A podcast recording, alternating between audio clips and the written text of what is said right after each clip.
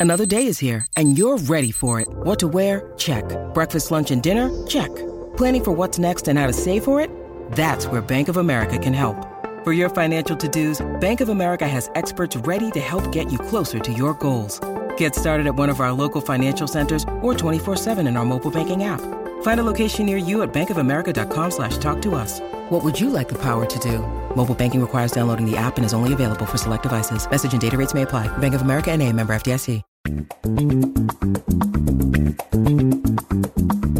It's a very special episode of the Book Riot podcast. We have a special topic, we have a special guest. We're going to be talking about a lot of special books. It is our the books that define the decade of the teens. Is that what we're calling? Is that what we're going to call them? The 20 teens. the 20 teens, I guess. I'm here with Rebecca Schinsky and Amanda Nelson, and we have each independently picked our 10 books of the decade that we think defined the decade in books and reading. The metaphor I just used before we started recording was if we had to make a time capsule and bury it, uh, is that what you do with a time? You bury it, you shoot it into space. I don't know. Mm-hmm. That we're going to tell the stories of what happened in books and reading in the last decade. These are the 10 we'd pick. So they're not our favorite books. We don't think they're the best books. They may not even be the most capital I important books, but they are to us the most representative books. Um, and I think in, in talking about the books, some themes will emerge about what those books themselves represent. Because I found myself, the book itself generally represented something else. Like it was itself, but also represented something else. I'm so interested to hear what you guys picked. Um, I'm guessing there's going to be some overlap. I'd be super interested what the overlap is. I'll be fascinated if there isn't. And Amanda, because she spoke up and said she had sort of the first among dwarves that was the easy, the easiest for her to pick, or she thought the mm. most important. Amanda, I'm going to have you lead off. What's your number one with a bullet time capsule book for the teens? It's got to be Fifty Shades of Grey. That's Yep. what I had too. Mm-hmm. Yes, too. yes, nailed it. All right, thank you. And It it, was, was, published on in 2011. Yep. Yeah, mm-hmm. so it just barely squeaked in. What was it on, Rebecca? it was on I would say it was on my list, probably on y'all's list too, before Publishers Weekly announced it as the best selling book of the mm-hmm. decade this morning. Yeah. Oh, I didn't see that. It was the Yeah. best selling book of the decade. Wow. Indeed it 15 was. million copies.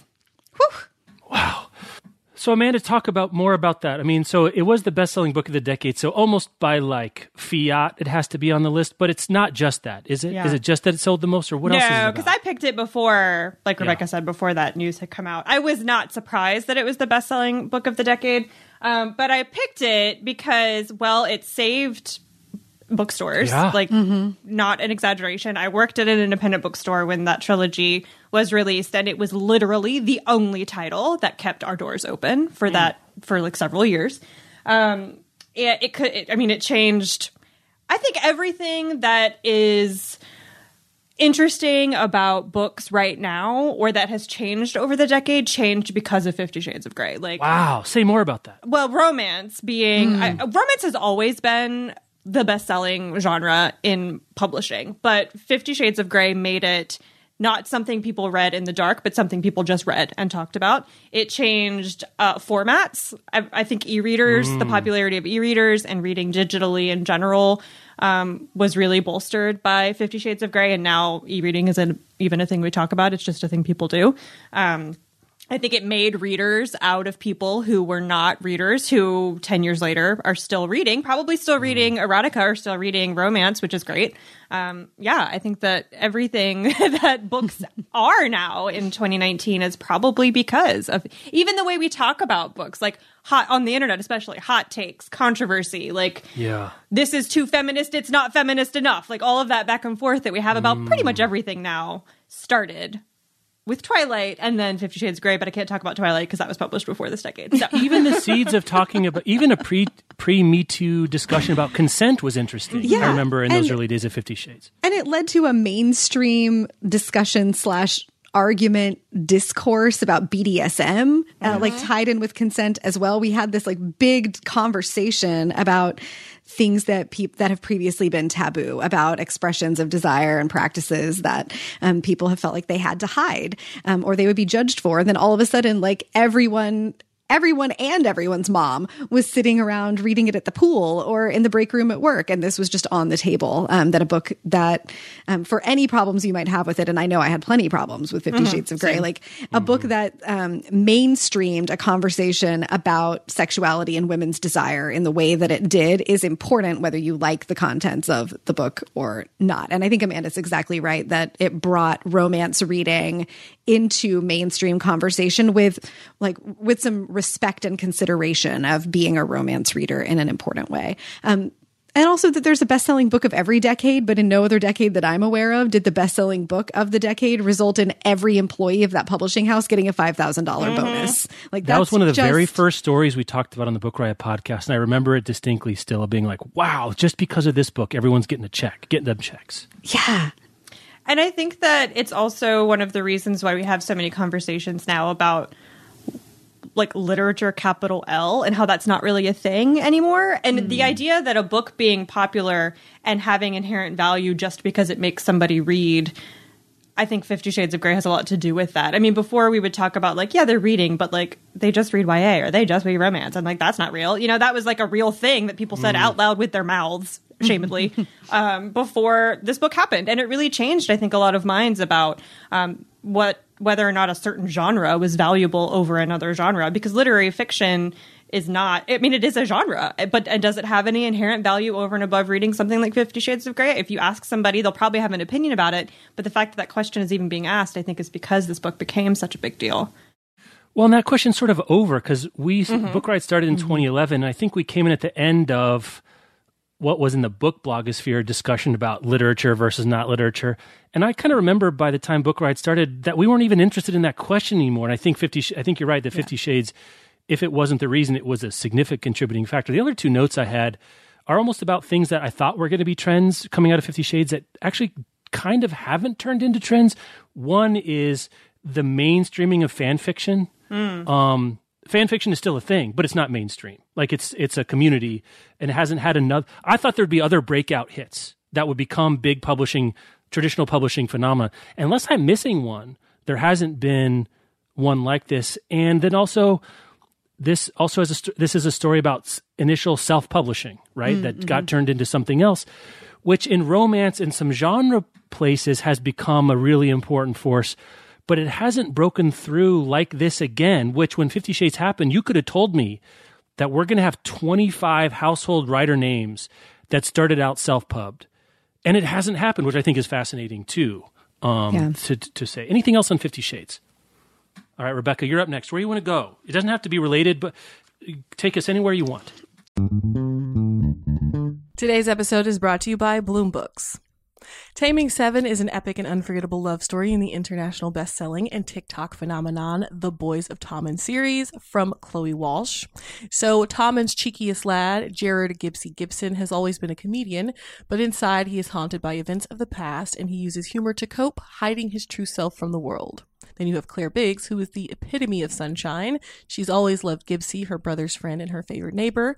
She also has always seen a side to him that no one else seems to notice, and she becomes determined to tame her wild at heart childhood best friend.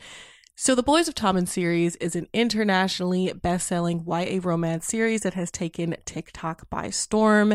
It's perfect for readers looking for new adult slash crossover romance, dual point of views, friends to lovers, marathon worthy TikTok books, and angsty tear jerkers. Taming Seven is published today, and it's the fifth book in the series, so make sure to check it out. And thanks again to Bloom Books for sponsoring this episode. When you need mealtime inspiration, it's worth shopping Kroger, where you'll find over 30,000 mouthwatering choices that excite your inner foodie. And no matter what tasty choice you make, you'll enjoy our everyday low prices, plus extra ways to save, like digital coupons worth over $600 each week. You can also save up to $1 off per gallon at the pump with fuel points. More savings and more inspiring flavors make shopping Kroger worth it every time. Kroger, fresh for everyone. Fuel restrictions apply. I think we have to talk about Go Set a Watchman. Go Set a Watchman. I didn't include it. I didn't I either. About it. Did you think about it, Amanda, before no, we tell? I think okay. my brain probably blocked out the existence of that book a little bit. Rebecca, tell us about why you picked Go Set you a know, Watchman. It's not necessarily the book itself that is significant, but the story around the book and all of the the hullabaloo that mm. there was the early draft of To Kill a Mockingbird that Harper Lee's estate decided to allow it to be published, um, that it was presented as the sequel to Go Set a Watchman or to To Kill a Mockingbird when it wasn't, and readers were very confused. Like there was a lot of marketing that I think was intentionally vague uh, for the purposes of selling the book, and just the story of like whichever story you subscribe to, whether you took it as this is the sequel to To Kill a Mockingbird, or it's just the new Harper Lee book, or we get to read the early version of this and look how complicated this is. Like that's a huge deal. Um, we very rarely get something like that from an from any author, but especially an author who's as important in the American canon and conversation about books and in such a complicated way now as the text of uh, To Kill a Mockingbird is that Go Set a Watchman. Like I'm so disappointed. I thought both of you guys would be like, yes, obviously that was one of the biggest things that happened this decade was that we got a secret Harper Lee thing. Um, I also remember I was traveling when the news broke and it was the two of you on the Book Riot podcast. And so I Yes. remember hearing the story um, as the two of y'all were talking about it being like, this is just going to be a big deal. And maybe part of the story is that it wasn't a big deal, that Go Set a Watchman is not on the lists of the best books that came out this decade. I agree. I didn't, I, it, it's not a great book. It's an early draft. Um, not a great look to publish most writers' early drafts. I don't even want like early drafts of my emails to see the light of day. um, but what a huge story uh, that even if the headline was misleading, the headline of new Harper Lee book found and to be published. Um, big one. I thought about it, but I kept it off for the reason that I think Amanda best exemplifies that she didn't think of it, and Amanda was on CNN talking about it, so she should have remembered it, but she didn't because it was like a footnote to the Harper Lee phenomenon that doesn't feel like it was of the decade. That's ultimately why I mm. left it off. I, oh, I fine. I no, I think you could put it on for sure. I think it's mm-hmm. not unreasonable. It's just I had a lot of picks, and when it came to winnowing down, I was like, "Go Set a Watchman" is the end of the Harper Lee story, and it's not really of this decade. It's ultimately what I Mm. came, oh, even though it was published here. It was almost immaterial that was published this decade. I don't know if that makes sense. I don't know. The way that it was capitalized on and spun felt very like 20, what was it, 2016? Late late stage capitalism. yeah, yeah.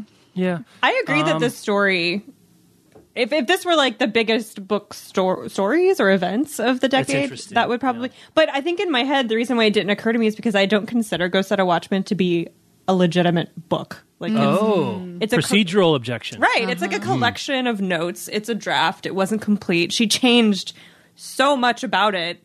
Um, like she struck an entire Confederate apologist out of the book, you know, before she made it into To Kill a Mockingbird, and uh, I just it doesn't feel even you know hardcover twenty seven ninety nine doesn't feel like a real thing to me. Yeah. They tried to dress it up and make it look like a unique standalone. Oh, but yeah. we know, we know, and we talked about that on the show Oh, too, Rebecca. yes. Like if we just just tell us what the th- treat me like an adult and tell me what the scam is, and I'll, I'll feel so much better. Um, Yeah, I think there could it. have been plenty interest in it uh, if it were packaged as exactly what it is. Yeah. Um, I'll go next. I, I I tried to keep one spot for if I had to guess what the book English majors might be talking about in 30 years. Like what what will be the literary voyager that continues into the future? I had a hard time picking. I ultimately landed on The Underground Railroad by Colson Whitehead. That's on my list too. Um, oh, really? Interesting. And I just think it represents so much of what was interesting about, I'll call it capital L literature, you know, and, and not to say that it's different, but it's the kind of thing that people tend to study and then tends to endure rightly or wrongly. It's historical fiction with a twist. Um, I think, Rebecca, you and I talked about Whitehead getting the torch, receiving the torch, taking the torch of greatest American living, greatest living American novelist. And I think without Underground Railroad, it's more of a debate for me. And with it, it's not as much of a debate. I just think the blending of Whitehead being the capital L literature fiction person for me, but he also writes in genre with twists, I think is very telling about the blending of genres and what literary fiction has become in this decade that it wasn't in 2009. Yeah, that was pretty much exactly what I was thinking. That it's both. This book is both really exemplary of the genreification of literary fiction, and it's the breakout book that lined Colson Whitehead up to take the throne when Toni Morrison passed earlier this year. Um, that I can't think of another living American writer who rivals the we've had this conversation like Yes. who rivals the creativity the variety and like the scope and depth of subject matter that whitehead will take on and then to do it all as beautifully and surprisingly as as he does but underground railroad felt like a marked like step to a new level uh, in his catalog So that's mine. Amanda, I guess you're up next. Yeah, okay. So I don't have any lead in for this other than it just is what it is, and it's Gone Girl. I have that too. I forgot Gillian Gone Flynn. Girl. Yes, Gone Girl. 2012. Um, I, you know, I mean, it just spawned a whole freaking Yes. movement. Like, not just books with girl in the title, of which we got a million after that. But also, I think it was responsible for responsible for a big resurgence in the psychological thriller as a genre. Um, also, it kind of gave us women as sociopaths. Yes, which, that's which what was I the had whole too. thing. Yeah, we didn't have. I mean, of course, we have examples of that before Gone Girl was published, but it became like a thing after Gone Girl Mm-hmm. came out to have female villains in violent, like psychological thrillers or murder mysteries, um, and that just ha- wasn't as common as it is now. Um, and I think that that is fascinating because Amy Dunne is one of my favorite characters Mm-hmm. in books. Mm. She is just the weirdest, like coldest. I love her brain. The cool girl monologue in the book, which is also in the Mm. movie, is one of the best pieces of writing ever. it's just amazing. And I love, I think that Gillian Flynn is a very literary, whatever that means, a very literary genre writer. Um, Yes. And it was such a great crossover. I considered it a crossover. The movie was great. Like, it's just, in my brain that book came out in 2009 i should have googled So are you saying if you had known it was 2012, you would have had it on the list? Well, yeah, because then from I I think Amanda sort of hinted at this too. That then from Gone Girl, we got the girl on the train. We got this whole unreliable narrator. Yeah. like really resurgence of unreliable narrator in thrillers in this certain way of like there's gonna be a big twist halfway through, um, and then. Not just as a marketing phenomenon, but books have been trying to be the next Gone Girl Yeah. um, since then. and Yeah, some that's- were that's like Girl on one. Mm-hmm. the Train. I mean, Girl on the Train, Woman in the Window.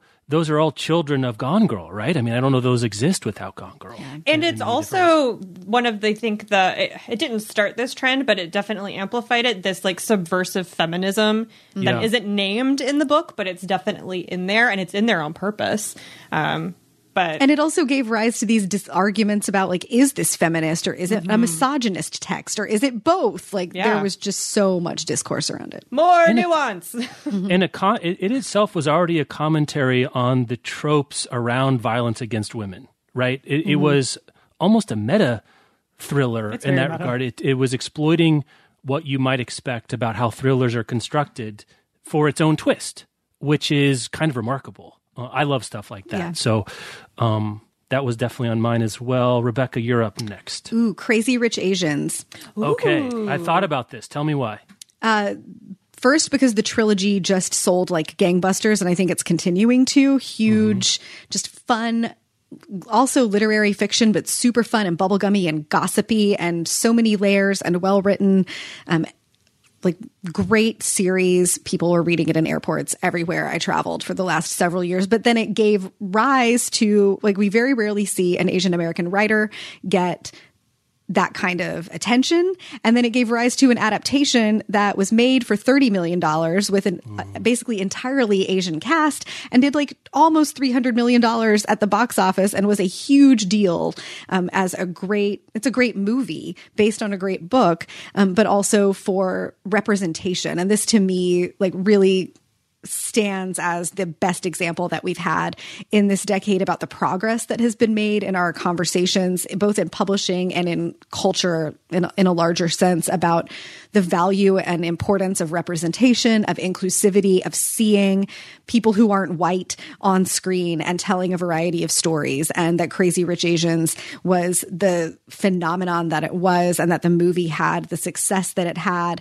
with you know, huge audiences from all kinds of backgrounds flocking to it supports that argument, supports all of those statements that this is a thing that matters and that it's a thing that's good for business. Um, I, you know, I would have been happy just to see Kevin Kwan make a jillion dollars selling those books forever, but that it crossed over and became this cultural touchstone um, with the adaptation, and there are going to be adaptations of the next, the other two books as well. I think was really, really important.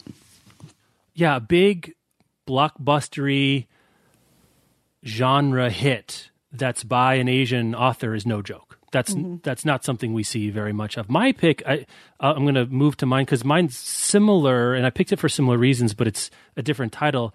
Um, it's Everything I Never Told You by Celeste Ng. And oh. my my theory here is not dissimilar from what you said for Crazy Rich Asians, but I was thinking about how the center of literary slash commercial fiction has moved. And I think it's best exemplified by Celeste Ng being a bankable literary domestic novel writer. She that space that she occupies now and her books sell and they continue to sell. She now occupies kind of the cultural space that Jonathan Franzen did 10, 12, 15 years ago. Mm-hmm. That's a the, great point. And that that that that has moved from Franzen to Ng, I think is indicative of a lot of things and I just I just I don't know that the the book itself the movement is most impo- is more important than this particular title, but I think this title best represents the moving of the center around commercial fiction, crossover literary fiction to being about different stories in a meaningful way. Um, it's it's just super important, and that's it's 2014, and that's the world I think we've been living in for the last five years, frankly. Um, and we didn't know it at the time, but her follow up sold. She's going to have big adaptations. You know, it's interesting that her career, we knew her a little bit. She was a friend of the the site, and she's done podcasts with us. And to see the glow up mm-hmm. from Celeste Ng mm-hmm. as being the white hot center of it, some people use this term derisively. I don't. I, I, think of it as the middle of the bell curve in demands as as the center of middle brow is super interesting to me and really meaningful. Yeah. Um, for for commercial and literary fiction. So that was my pick too. Um, Amanda, I guess we've now swung it back around. All right, uh, bad feminist. Woo on my list too. Yes. Uh, I have a different Roxane Gay, so that's interesting. Let's, we'll talk okay, about so yeah. Roxane Gay, obviously, 2014. Um, I picked this book for so many reasons. One, I think she has kind of been the leader of that, like, academic cultural critic also on Twitter talking about The Bachelor kind of thing mm-hmm. that everybody's doing right now. We're like, I can be serious, but also I live tweeted the September issue of Vogue that one time. It wasn't that cool. Yeah. Um, and she is just occupying this space, both spaces of pop culture and academia so well. Like she just owns it. She owns it. And I've, she, there are a lot of people who are not copying her because that's not a whatever thing that you own, but um, who are following in her footsteps in that way. Also, the book itself has taken you know, there's a very long tradition of academic feminist, write, feminist writing out there, and she brought it to everyone else. Um, and even mm. in such a like brilliant way, even the title is appealing. Like I, this was the first book about feminism that I had ever seen men read um, in my mm. life, which was mm-hmm. amazing. Um, and she talks about, I mean, everything. She brings these really lofty and potentially intimidating ideas, and potentially like really confronting, especially to dudes, ideas eh, down into like an essay about Scrabble, which is ma- masterful. Like she's just magic. Roxane Gay is magic. um, and I think that this book was the beginning of a lot of changes in the feminist movement in in pop culture, in um, the way that we talk about it, in the way we consider it. Uh, yeah, just emblematic yeah, I had it on my list paired with Lean In as like mm. oh, me too. Of, That's my down. I have that ah! down. Yay! yeah, the, like the trajectory from Lean In feminism to Roxane Gay bad feminist feminism, which the books were only published a year apart, yes. but that we had like this represents like what happened between Lean In coming out in 2013 and Bad Feminist coming out in 2014. I think is like the moment that modern feminist discourse got nuance or that like mainstream feminist discourse got nuance because lean in is very one note um, in its message very much about a particular kind of woman with a lot of privilege and a lot of access um, and a very narrow, I think, definition of what it is to be successful as a woman and how to go about getting that. And then Roxane Gay rolled in and was like, look,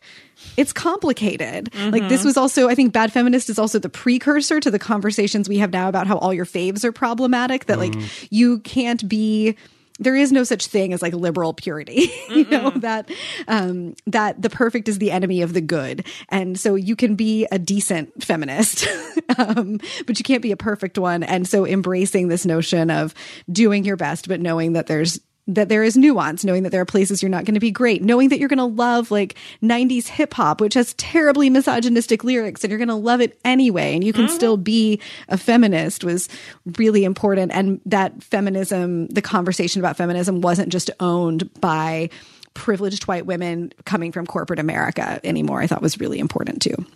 Yeah, I pick. I, sorry, go ahead, Jeff. I, I, say continue on now. Go to my other gay. So I also picked Lean In uh, as mm. a book uh, on my. So list. it's one of your ten. It's one of your ten. It is yes. Okay, go ahead and talk about that. Great. Okay, so I picked Lean In for the same reason because I think Lean In and Bad Feminist carried a conversation or carried us into a different conversation about feminism. But I think mm. that Lean In stands alone as like a book of the decade or something that should go in the time capsule.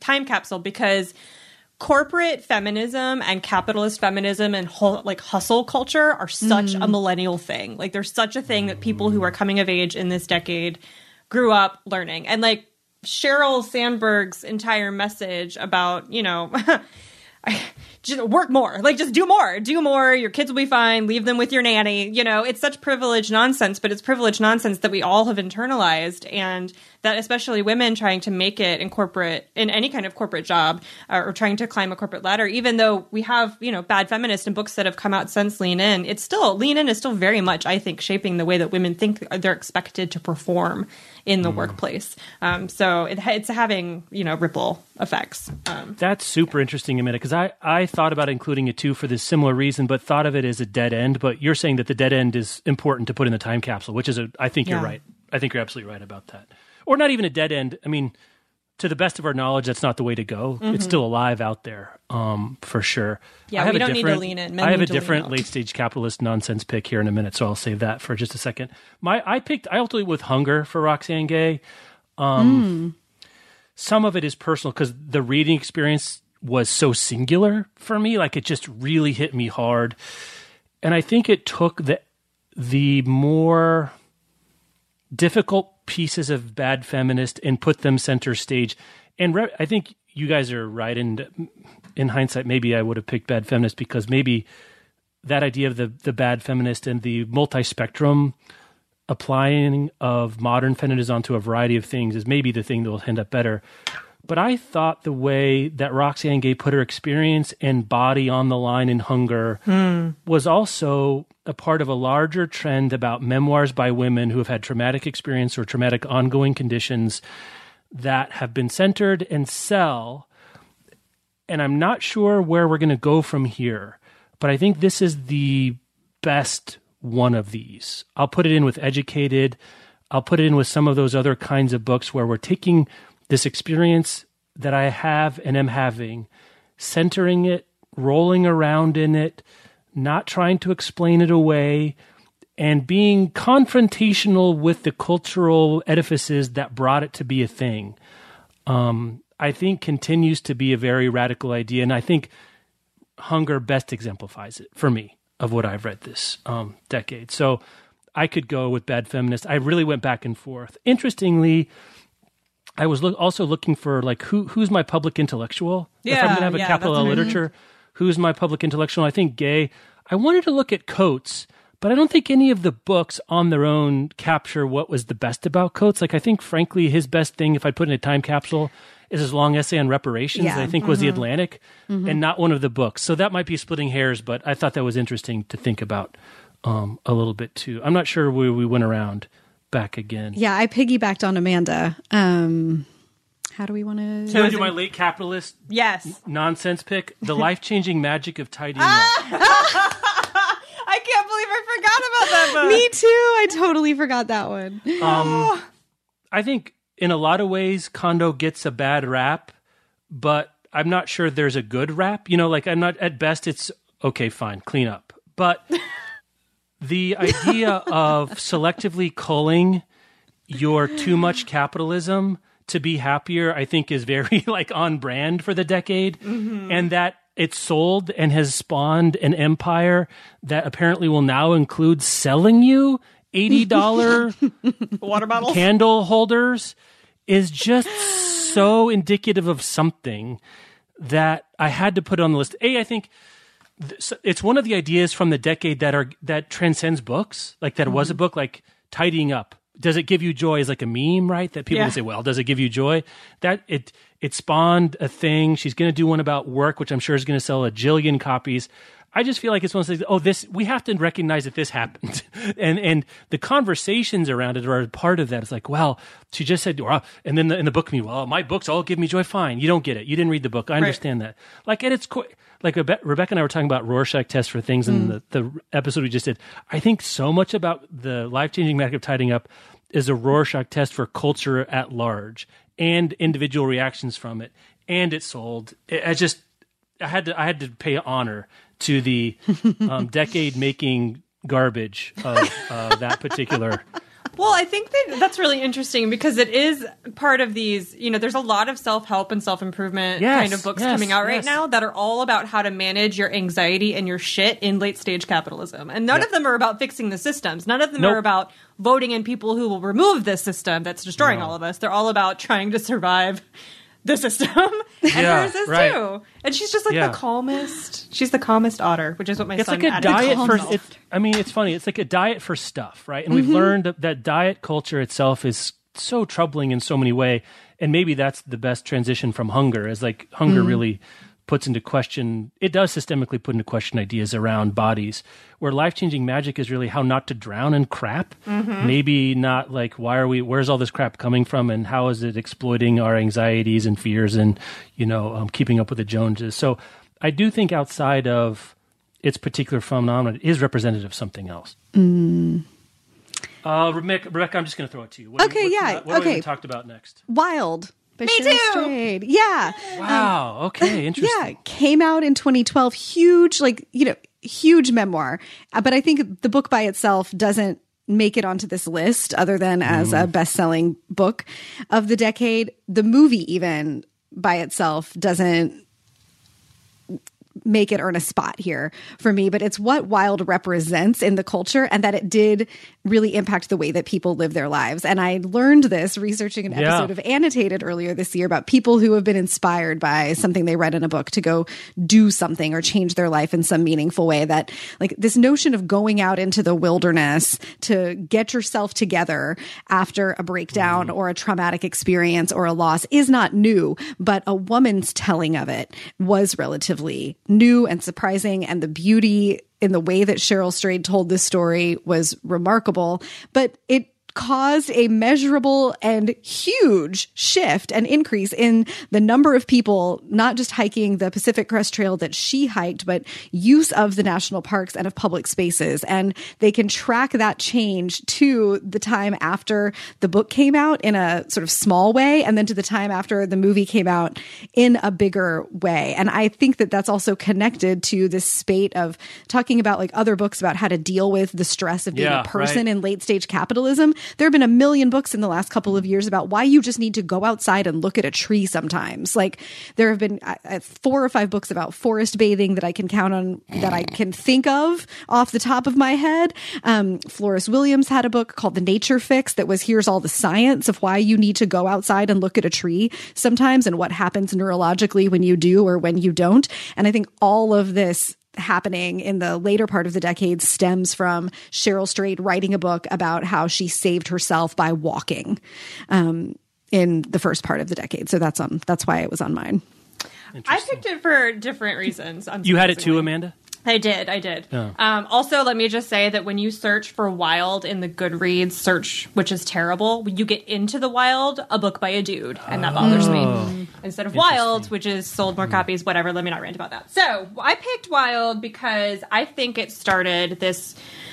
Um, I don't know if I would even call it a movement, but this like thing about women searching for spirituality in secular ways. Mm. So Cheryl Strayed's definitely doing it. Elizabeth Gilbert and Glennon Doyle and Jen Hatmaker, and they're all and Rachel Held Evans before she died earlier this year. But after Wild came out, there was this I don't know, like spate of women who wanted to be Oprah. like it's all these Yeah. Oprahs. It's it's the this decade's Oprah, kind of, even though Oprah is this decade's Oprah, let's be honest. Nothing will ever replace Oprah. But this idea that we don't need traditional forms of religious experience in order to have spiritual experiences because they all use those lang- that language, right? Like they all talk about grace and experiencing the divine and all these kinds of things, but very few of them are actually talking about God. And I think it lines up really mm-hmm. well to how, you know, like a lot, there are a lot of surveys coming out right now about how millennials, especially, aren't religious don't consider them religious don't consider themselves religious at all. Evangelical churches are shrinking. Churches across the country are closing.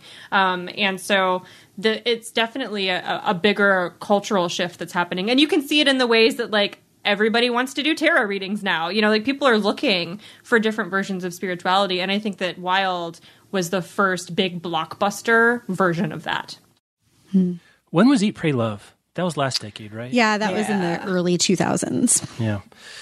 Um, speaking of um, methadone spirituality, what? what is that Um, Show title. Milk and Honey by Rupi Kaur. Oh, I forgot that one. Um, It's hard. It's hard to ima- it's hard to remember how much this book has sold, and you go into Target, it's selling there, and six books that all look the same are right around it.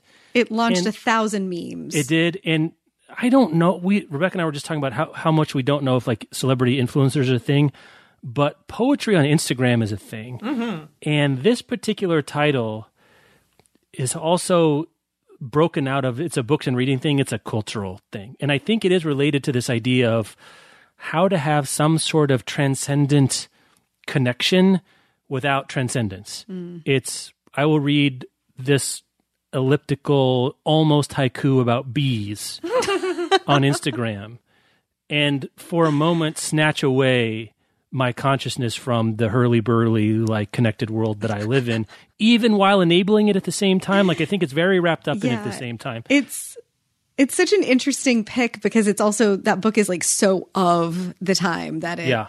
came out that I think by the time our time capsule gets opened in a hundred years, no one is going to know what Milk and Honey by I hope Rupi not. Kaur is. But when they go and Google it or whatever they're going to do a hundred years from now, it'll be like, oh, this was a really big deal, and you can Yeah. see how it's connected to like internet culture, especially of the time. It's an interesting Yeah. one.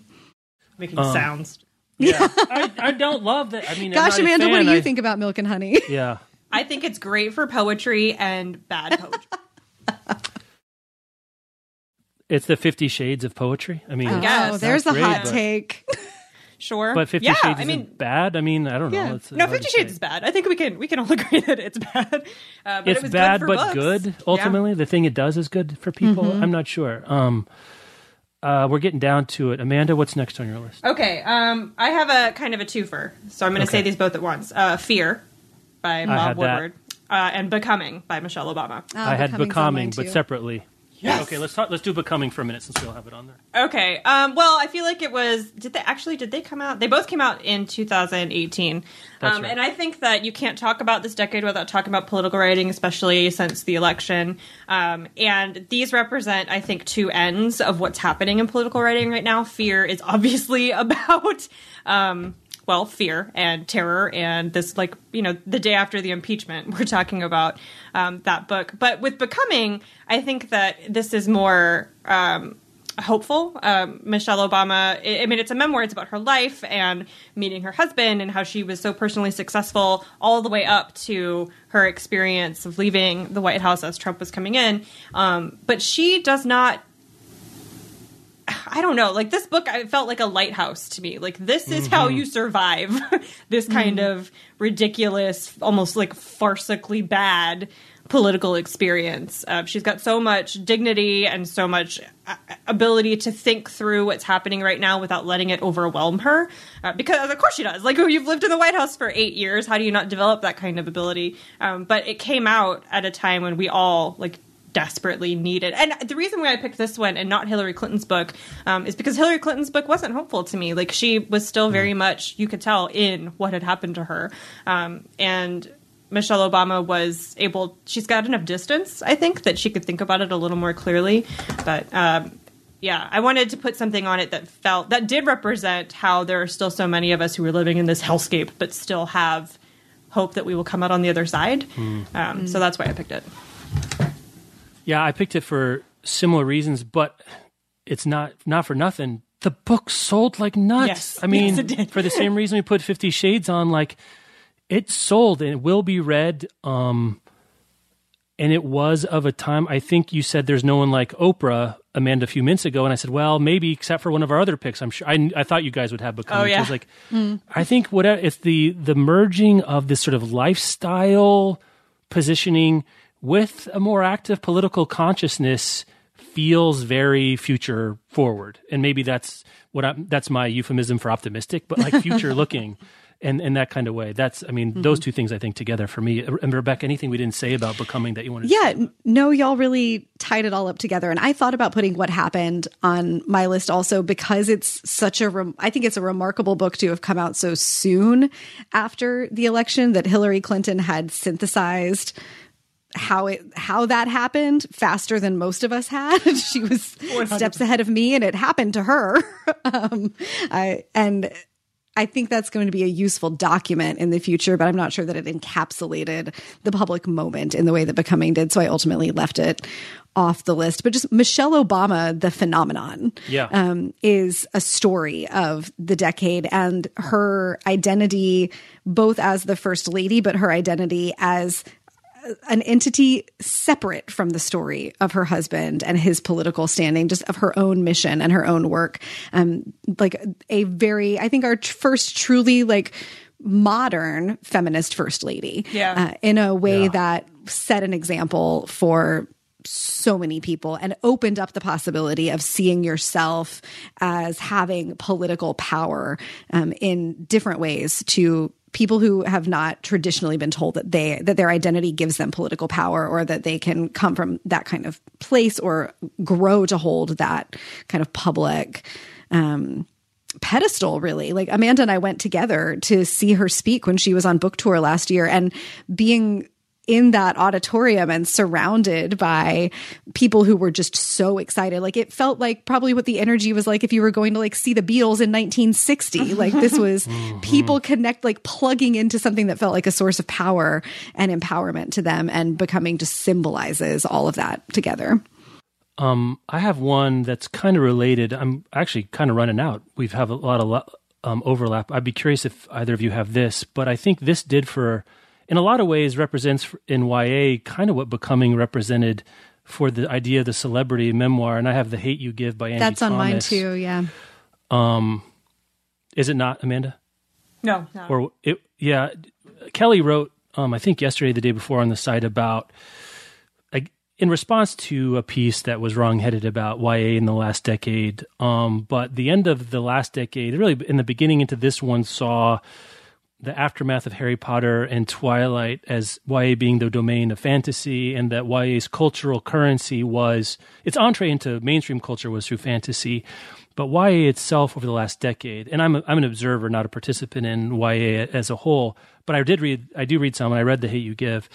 The overt politicization about a topic that is not good for all time zones, as Toby Ziegler says in The West Wing, being the one of the best selling YA titles of the decade, getting praise from all sides, multiple book contract, a movie adaptation, that kind of legitimization in a financial and book sales way is not something we'd ever seen happen before about a topic that I don't think is controversial in a real way, but in an American way is controversial, is remarkable. Mm-hmm. And I think even underrated still the hate you give um, on its own terms. And I think still, I mean, it's only been a few years, but I think still has an edge that makes people uncomfortable. And YA being a place to make people uncomfortable in this kind of way, I think is a new phenomenon. I might be wrong about that, but as being a best selling book, uh, is I, I think we're going to be talking about this one for a while Yeah, I had it on my list because I think outside of the Trump stuff, the stories of the 20 teens are Black Lives Matter and Yeah. Me Too. Yeah. And that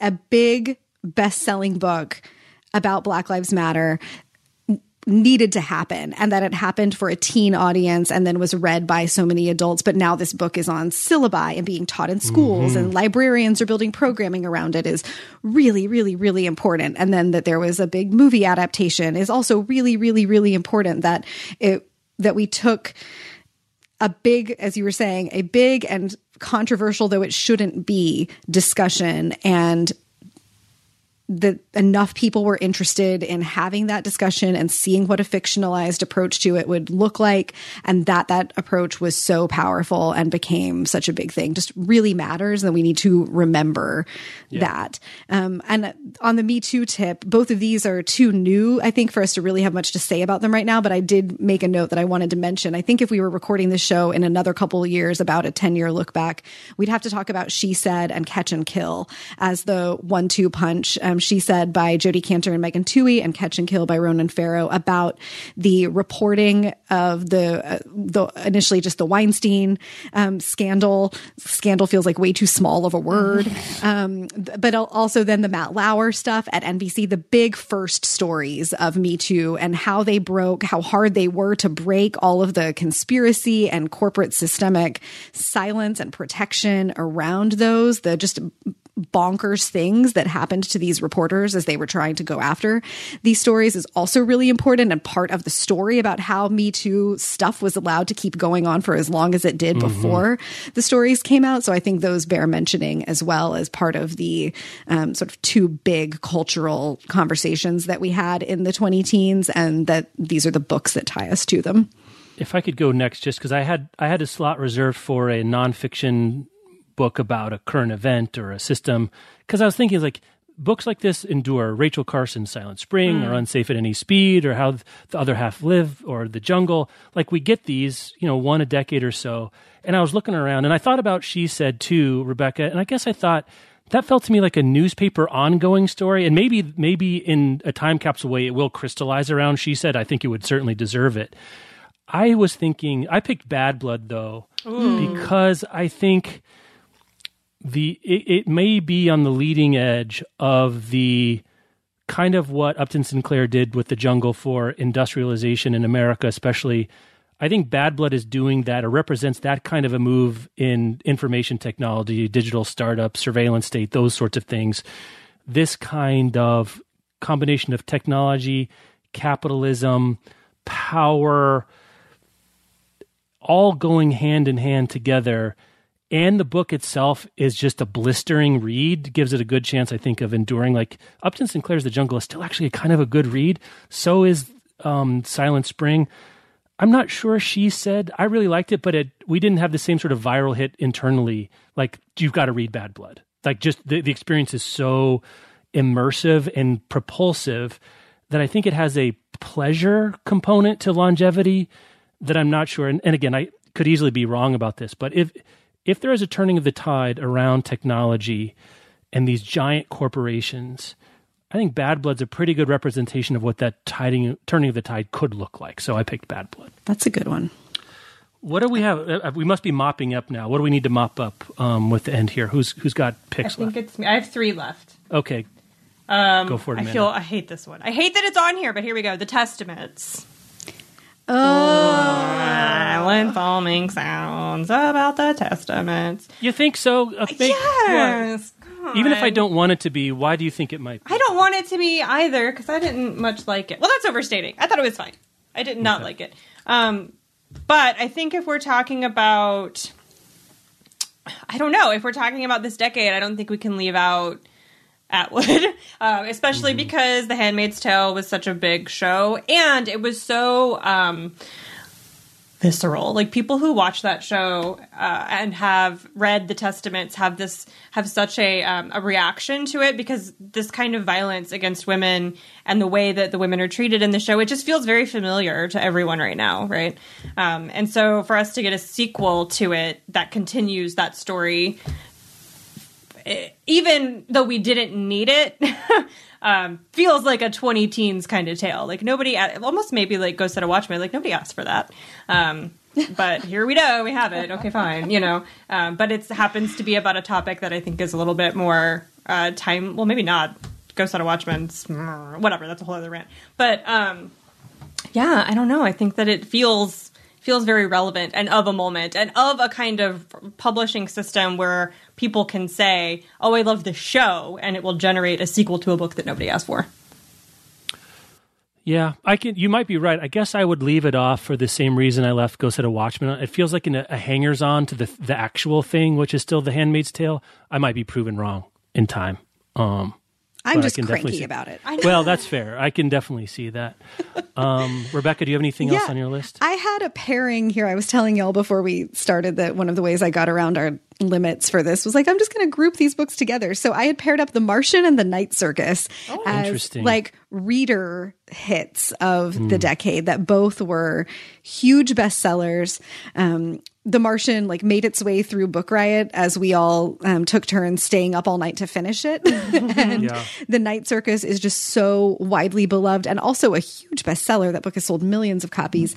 Um, I think The Martian benefited from the mainstream breakout of having a huge adaptation made with Matt Damon. But like that's a science fiction book that a bunch of people who don't read science fiction read and yeah. loved and made it accessible. The Night Circus is a like genre love story that mm. also went really steampunk wide. romance weirdly if you think about yeah, it yeah and the genre. reason that i was really thinking about those though like i think every decade has big books that people love and that get at adaptations but these are the two books that we have spent the decade trying to answer the question yeah, what do right. you recommend for people who mm. like these books and there is not a great like there are some, we found some answers to them, but there's not like a great immediate answer. These are pretty singular reading experiences that were really powerful and fun um, for readers. And that like that value of fun of just a book that you sink into that is delightful in some way and you want to stay up all night either finding out if the guy gets off Mars and can stop eating potatoes or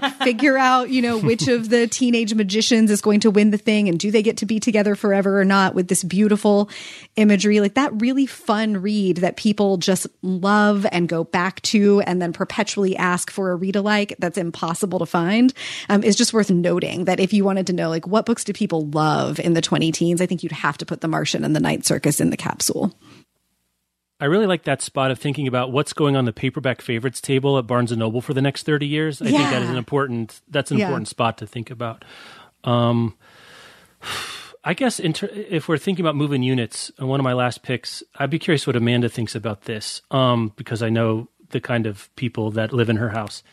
Dogman, yeah. Volume One the middle gradization of, or I don't know, the ascendance of middle grade, and especially this kind of what genre? It's comic. It's a comic. It's, they're yeah. comics. Middle grade, com- ser- standalone, multi-volume, middle grade comics is a huge force. Captain Underpants.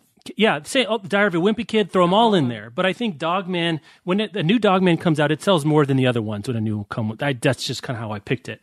I know your kids read some of these, Amanda, don't they? Your uh, your yeah, we had to go to the Scholastic Book Fair so they could buy the new one.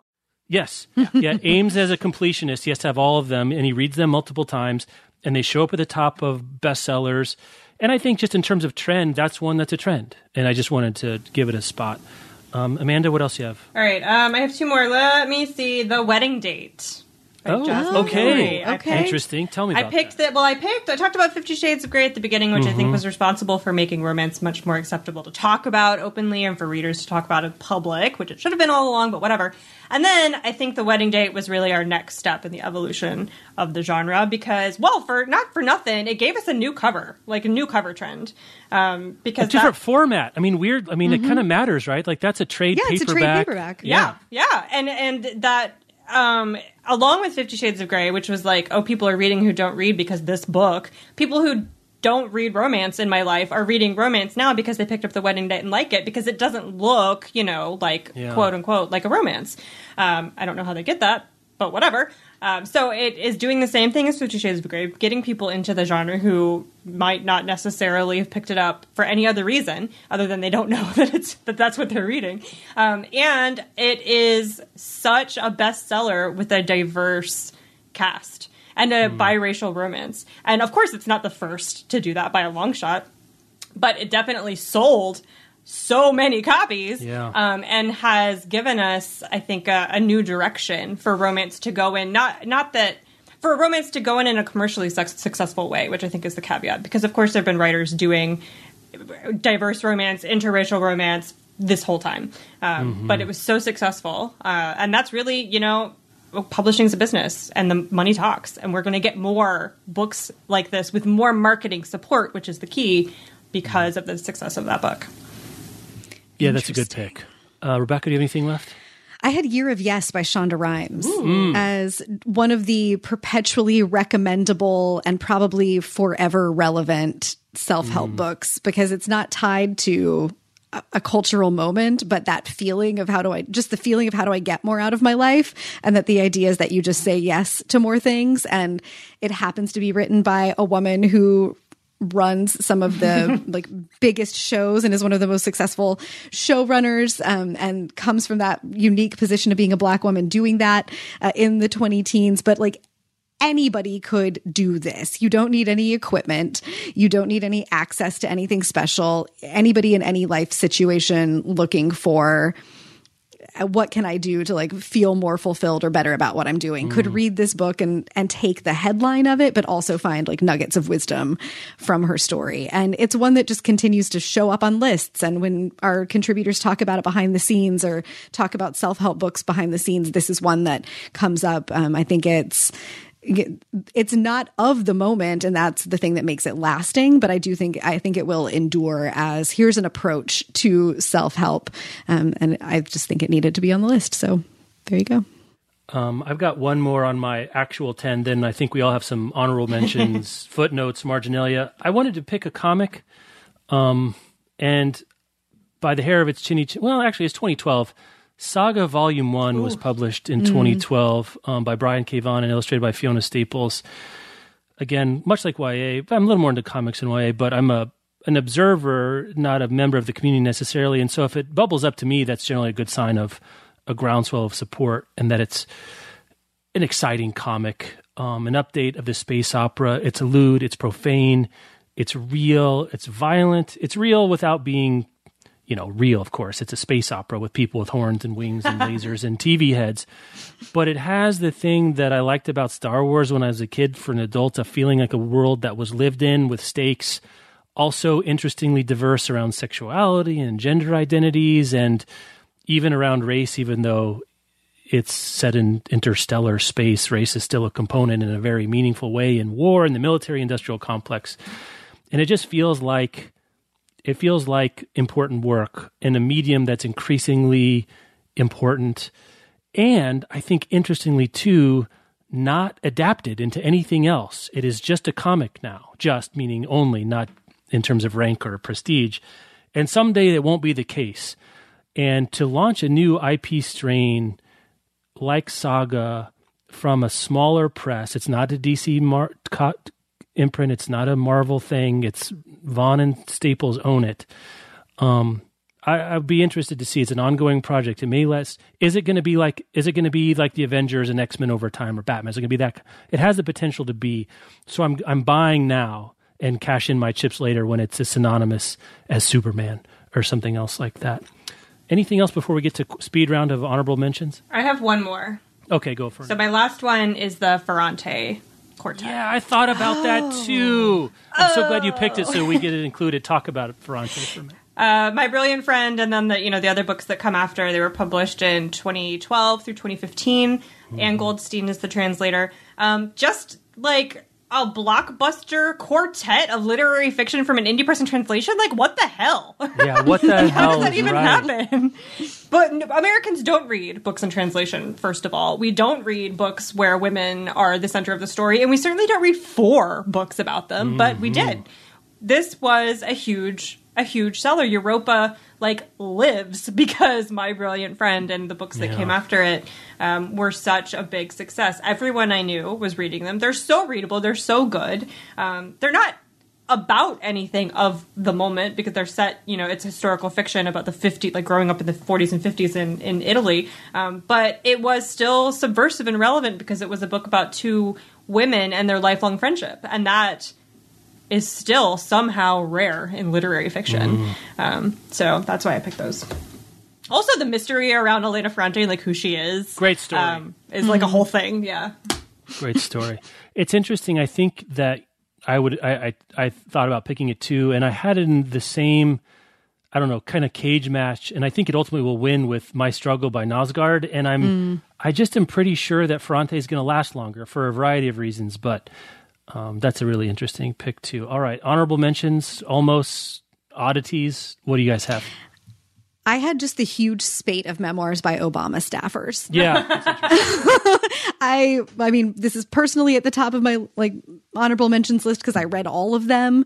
Uh, there was so much variety from like dishy, gossipy to really heavily policy focused. They just ran the gamut from hopeful to sad and everything in between. And I don't know of another like president in modern history where that president has left office and there's been that much interest and like space for stories to be told by so many people who worked in that administration all coming out doing a bunch of things. Like obama staffers got famous for being obama staffers. Like the pod save america guys are famous on their own now for the work that they've done around you know what coming out of the Obama White House and then continuing to be part of cultural and political conversation in a really um, front of house way rather than being behind the scenes. But that like that didn't happen when you know George W. Bush left office. It didn't happen, I don't think, when Clinton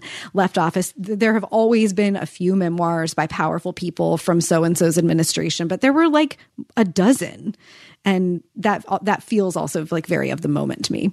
Yeah, I feel like three streams coming together. The the I guess a generation that grew up on the West Wing of like you know kind of a fetishization of the West Wing staffer and sort of seeing that as a mm. central figure, and like those are stories that are interesting. Two is the Obama Camelot kind of vibe. I mean, there was that thing by itself, and then mm-hmm. Trump. Like those three things coming together, I think carved out a platform for the rank and file White House staffer that I can't imagine ever has happened before. Yeah. I don't, I don't even know that there were JFK memoirs, you know, from JFK staffers, just because how that ended and everything else. But people just didn't care um, in a way that they do now.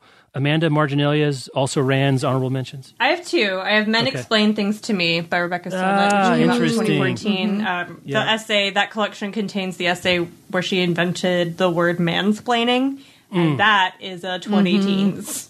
Yeah, Thing. right. Even just the that idea of, like- alone, that alone, Right? you have to consider, right? Yeah, like the memification of feminism. That's a whole thing. Solnit's brilliant. Um, and then my other one is The Seven Husbands of Evelyn Hugo. Oh, why that one? I, wouldn't have never am- picked that in a million years. Right, that's why I bumped it. 'Cause, like, I can't, right. I No, can't but why? Why even on Like, this list? I think because it was such a bestseller and Hmm. it was so like the whole the twist of the book is about sexuality in a Hmm. way that isn't derisive, which I think is really notable. Um, and it's still new enough. It came out in 2017. It's still new enough that I don't want to like spoil spoil what that is. um, but and it launched this author so quickly and for like a debut was that a debut yeah it was her debut wasn't it seven um for a debut novelist and for it to be about something like as as random as like old hollywood you know like it's just this such an interesting success story. Um and we got a few of those in in this decade like debut novelists who got Yeah. all of this money writing books that were like really? You know? Um and then turned out to be blockbusters. Um but everybody I I think I keep saying this but it was like one of those books that people in my life who aren't readers read. And I think those are always worth poking at a little. Yeah, I have two honorable mentions. Um, I was looking for a, I you know these books happen the popular book that encapsulate in a, like a scientific idea. You know the the brief history of times and those things like that. ultimately, I'm not sure that the book form matters that much, but Thinking Fast and Slow captures Ah. a big idea that's influenced a lot of areas of life. And, you know, I think they've won Nobel Prizes. Their story is interesting. I think behavioral economics, behavioral psychology is going to be a thing in the future that is considered. And this was the you know the culmination of decades worth of work, but it happened this decade. And that book sells. It's out there on tables. I see it. We talk about it. I don't know if it's mainstream enough that it will be the tome of behavioral um, uh, psychology, but that was a contender. And the other one is a book that doesn't exist. Okay. Any ideas? I think the winds of winter hung over this oh, decade Oh, in a really important way. And as we talked about adaptation gold rushes and the paralysis of a writer in the face of overwhelming and unprecedented fan pressure, I think is an interesting story. Hmm. And we don't know enough about it, and the book doesn't exist. But I, I thought it was like that for all the books we talk about, The Winds of Winter for not existing was awfully important for our discourse and Game of Thrones and how big of a thing that became, and this weird divergent dual canon we ha- we're going to have, I guess, eventually at some point about one of the foundational IPs of the now 21st century didn't come out. It's didn't come out before Book Riot started, which is wild to me to think about. Um, I don't know. I just wanted to hang a lantern on that one. Any last thoughts here? yeah. I had a category for like things I begrudgingly think we have to mention as Okay, let's get it. Rip them sensations off of- here at the end. sensations of the decade, the band aid I'm ripping off um, since I refused to talk about the Testaments. Um, and I'm just going to lump them together. Even though they have nothing to do with each other, um, "The Fault in Our Stars" and "Where the Crawdads Sing" as giant Yeah. bestsellers that became cultural touchstones of a moment. Like nothing was bigger than The Fault in Our Stars at the moment that it was big, but also nobody talks about it anymore. no, they don't. Wow, that's Um, amazing. Yeah, and I think it was 2013, maybe 2012 when it came out, and I think that's that whole trajectory, um, and maybe the connection of like what YA is doing now, and that we have moved from The Fault in Our Stars being the biggest YA book to something like The Hate You Give being our biggest YA book, and what readers of YA want books to do for them. Um, that's an interesting story, but I just felt like we had to mention The Fault in Our Stars, and we have to mention Where the Crawdads Sing because like nothing sold like that book, um, other than Fifty Shades of Grey in this in this decade, and for mysterious reasons, just sort of took off, and no one can really explain the origins of it. Yeah. So those were my like, "Gah, we have to hold our nose and acknowledge these. And then I did a like moment in the Schinsky wheelhouse of um books of about of women writing about their relationships with the natural world, which mm. I think Cheryl Strayed also helped tip off. And Amanda, I think what you were saying about women getting to write about looking for spirituality in non-traditional places is connected to that but to me it's also women getting to write the kinds of books that like henry david thoreau got to write 200 years ago. Um, but that is summed up for me in the trifecta of h is for hawk lab girl and when women Yeah. were birds. Like i can't talk about my books of the decade without talking about when women were birds but it sits right there um, for me with lab girl and h is for hawk as women relating to the natural world in a really meaningful and like central part of their identities.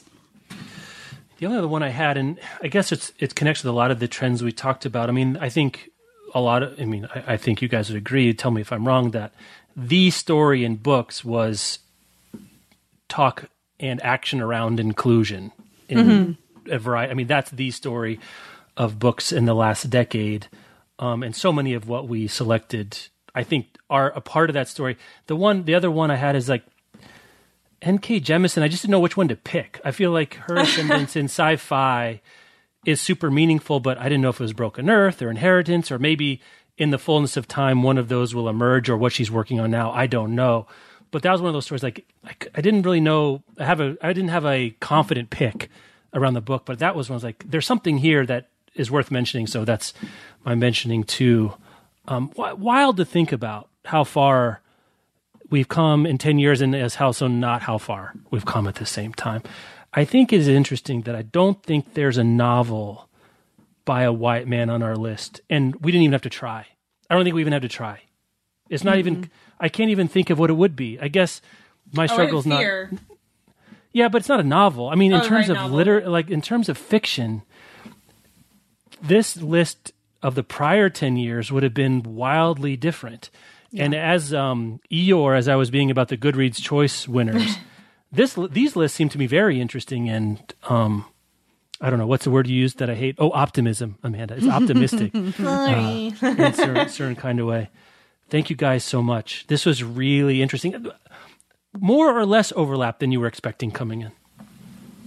I think ab- about what I was Yeah, expecting. about what I thought. Yeah, Amanda and I are the same person in a lot of ways. So I think it's, yeah, I, I was not surprised there. And some of them were just obvious. Really interesting where it was divergent, though. Yeah, towards the end of our list, I guess, because we'd struck out the ones we had had Yeah. on the shared list. All right, guys, talk to you in 10 years. We're done for 10 years. This is really what it's been. Bye.